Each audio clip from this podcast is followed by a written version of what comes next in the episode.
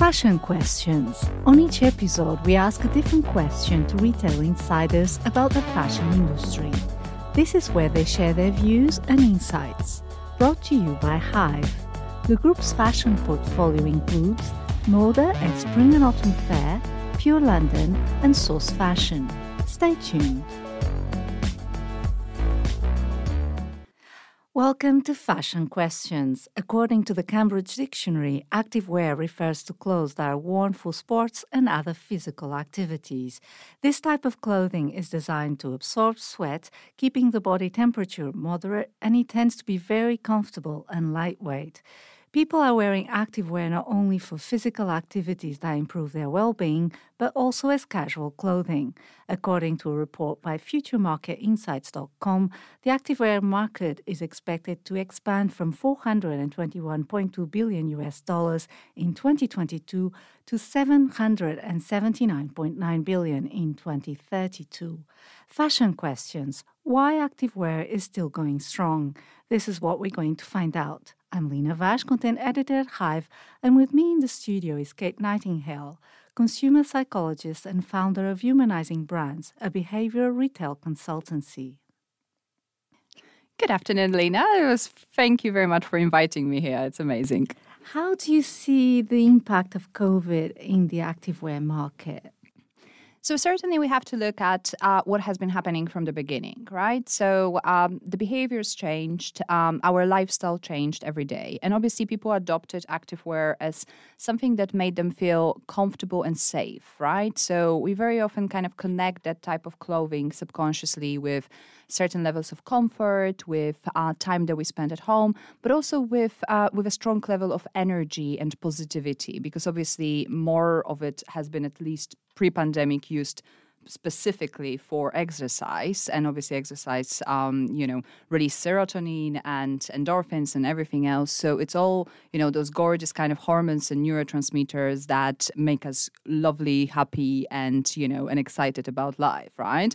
So needless to say, considering the levels of stress and anxiety that we all have been experiencing, and more importantly, the strong uncertainty that was surrounding the COVID pandemic and the continuous changes to the lifestyle that we did not have any choice or control over, frankly. Needless to say, not a surprise that people adopted activewear outside of the exercise regime. However, what we have been obviously seeing, even if you look at research, but also if you look just at the people on the streets, that has started slowly changing. Now, the question is how brands will adopt versus, how customers will adopt. Because obviously customers are coming back slightly to their kind of previous routines, such as we're going back to the office here and there. Yes, okay, we might wear activewear to the shop, but maybe we don't want to. Maybe we want to look a little bit more glamorous to the shop even. Mm-hmm. So some of those older behaviors are coming back, and still, you do see outfits that are connected with at least one activewear item, but it's becoming less and less. Now, it does not necessarily mean that an activewear will go away. What it more means is how the brands need to kind of follow what's going on and the behaviors, and how do they need to adapt accordingly going forward. So do you think there is a psychological effect of wearing activewear? Do people tend to feel healthier, or is it just more comfortable? Yes, yes, yes, yes. Everything, yes. Now, that needs to go back to a concept from psychology called enclothed cognition. So it's a very sort of newish. It's about the first time it was actually named was 10 years ago by Adam and Galinsky. There were two researchers that published a study in 2012 where they basically showcased that whatever we wear, the same way as everything else in our world, every color, every texture, every sound, every smell, everything else, has an array of subconscious associations attached to them. And those subconscious associations are being released automatically in our brain as soon as we're exposed to that item, to that stimulus, right? And then they influence how we feel, how we make decisions, how we behave. And what the researchers have realized that, okay, so if that happens for everything else that we have in our life, including, for example, positions of our body. So they looked into literature and they looked at the concept called embodied cognition. So embodied cognition concept basically indicates that there are certain positions of our body and we associate subconsciously various concepts, ideas, emotions, and everything like that with those positions of the body. So the best example is the Superman pose, where you're kind of holding your hands on your hips and put your head up high and you're standing there, you're supposed to feel more confident and whatever else. And it does work. Now, it's not from 0 to 100 more confident. It's about from 0 to 5, maybe 10. That's maximum. It's a small change, but it is a change. So the researchers grabbed that and they were like, okay, so if I can put my body in a position that makes me do something better, it makes me feel better in some way, can it also be the same principle that if I activate certain subconscious association with my clothing, can it make me feel a certain way or behave a certain way or make decisions better? And this is exactly what they've studied. So what they have done is that they had three groups of people doing a test on selective attention, so basically how very attentive to detail you are, and on sustained attention, so how long you are able to focus on a task. And one group just had the normal clothing, another group had a white coat being given, but they said they were told it belonged to a painter that finished painting a room next door. And the main experimental group had the lab coat, basically the same white coat, but they were told it belonged to a scientist that worked in a laboratory next door. Obviously, the people in the white scientist lab coat performed much better on those tasks, regardless of their natural cognitive abilities. Wow. This is how it works. Every one of us has that amazing jacket or something else, and it's exactly the same thing.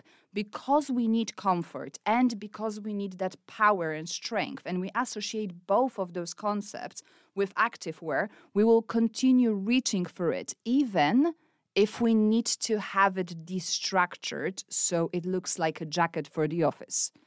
And that's another point how brands need to adapt later for that. And do you think people are really becoming more active, or is wellness just a trend? Depends. My favorite answer to every question is, it depends. Now, in human behavior, there's never anything that it's yes or no or exactly it's not going to work or it will work.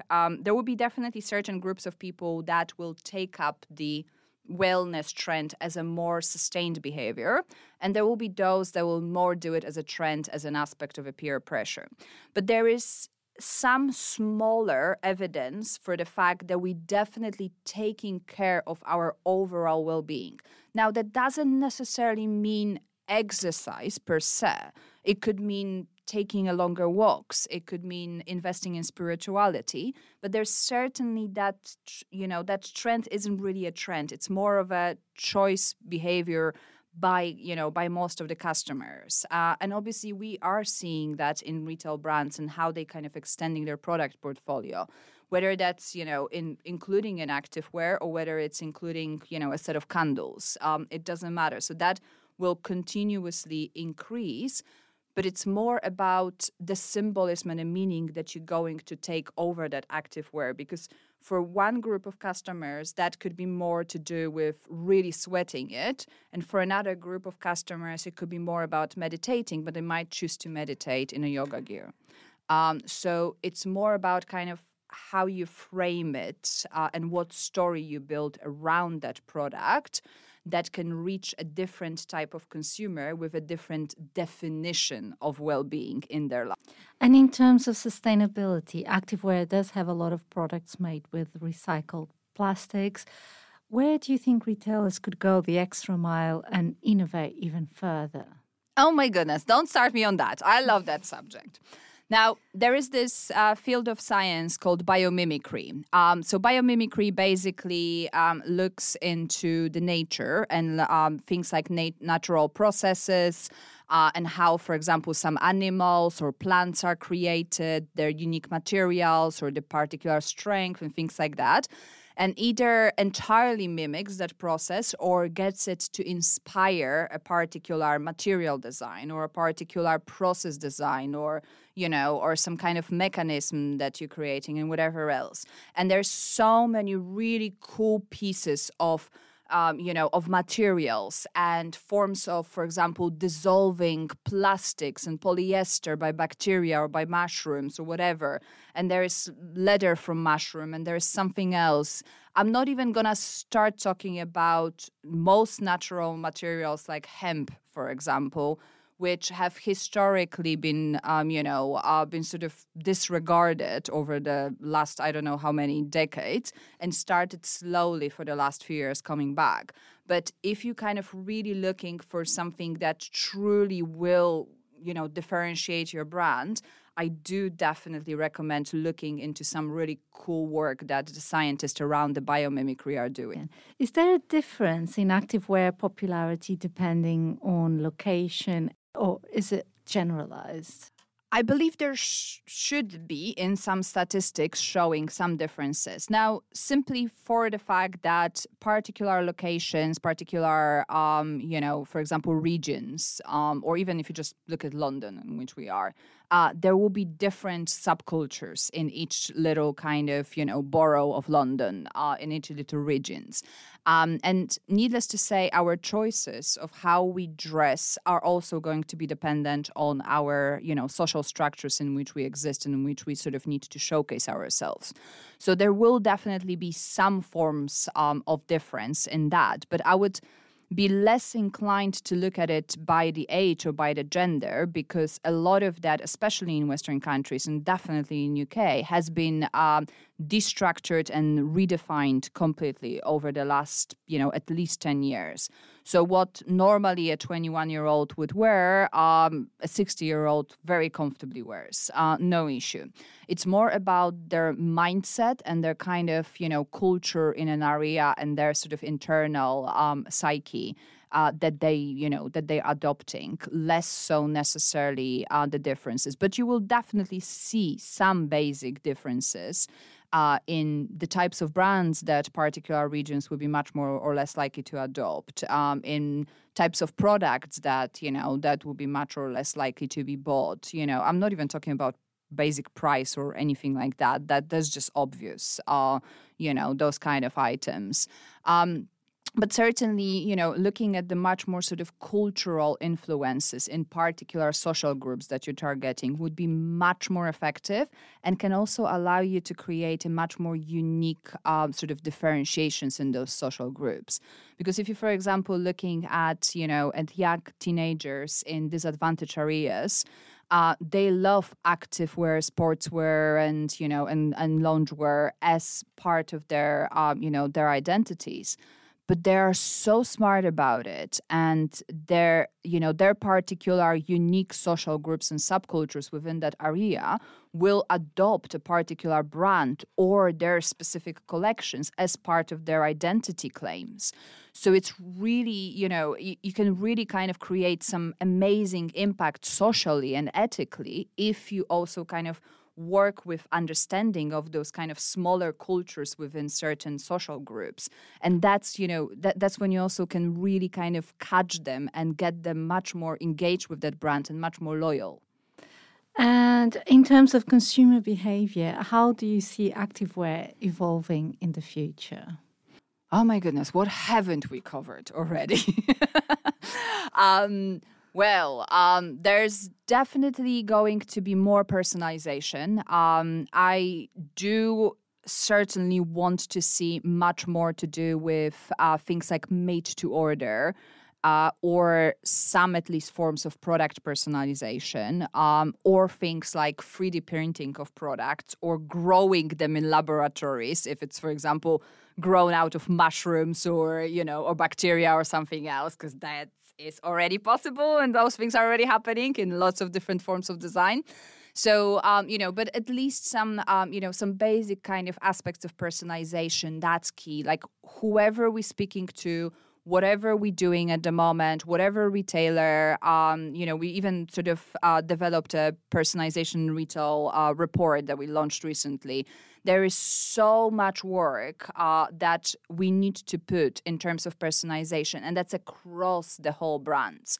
Not just in product development and not just product that's also inspired and taking care of the planet, but also has social and ethical impact. Those are hygiene factors for customers. That we don't care about paying premium as a customers anymore for that.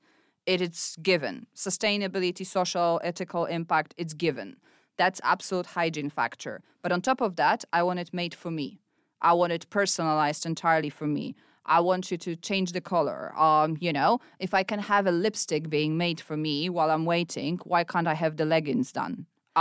Excuse me, who said that it's not possible? It has been possible like 15, 20 years ago. Like, I remember it been superbly innovative, something like 10 or so years ago in Shoreditch, there was this knitwear store that basically had a knitting machine. You kind of pressed the stuff on, on the screen, you designed your sweater. 20 minutes later, the sweater is out. I'm like, it's not really a rocket science, and you haven't paid millions for that sweater. It was still reasonable pricing. Do you think that's the future? Because in social media, there's a lot of user-generated content. Do you think that could be adopted by brands where you have user-generated fashion, for instance? Oh, yeah, it's already happening when you look at virtual fashion, for example, right? So, so we want that, and we want things that are also unique for us. Why do you think people love NFTs so much? I'm like, because it's mine. It's only mine. No one can have it, but I can still showcase it everywhere, and everyone can see it, even if they don't know me at all and they just a follower or they just follow a hashtag. Doesn't matter. So it's like all that stuff is there. And also think about it sustainability-wise, planet-wise, cost-wise for you as a brand. I'm like, which one do you think it makes more sense? Producing hundreds of thousands, of the same thing, throwing out 80% of that because that's what the manufacturers, those are in the minimum quantities. Very bad sustainable impact. So we have deserts full of clothes that no one is using from all the big brands, and then a customer still doesn't want to buy it. There's nothing unique about that product. And uniqueness is one of the key currencies right now for any individual. There is nothing that's in any way socially impactful. Don't even start me on a fair wages for the workers, which is obviously one of the biggest kind of campaigns and protests right now happening in fashion. It's all of that, can be solved, and it benefits both sides. Okay, I do appreciate there is a certain aspect of the volume of certain businesses, but honestly, volume-based businesses, it's an old-fashioned business strategy and business models. If you haven't already started looking at new business models and new streams of revenue as a brand, I'm sorry, but you're way, way behind. We've already had enough of administrations in retail. Can we, keep up a little bit? Thank you so much, Kate. That's wonderful. And thank you for listening. Stay tuned.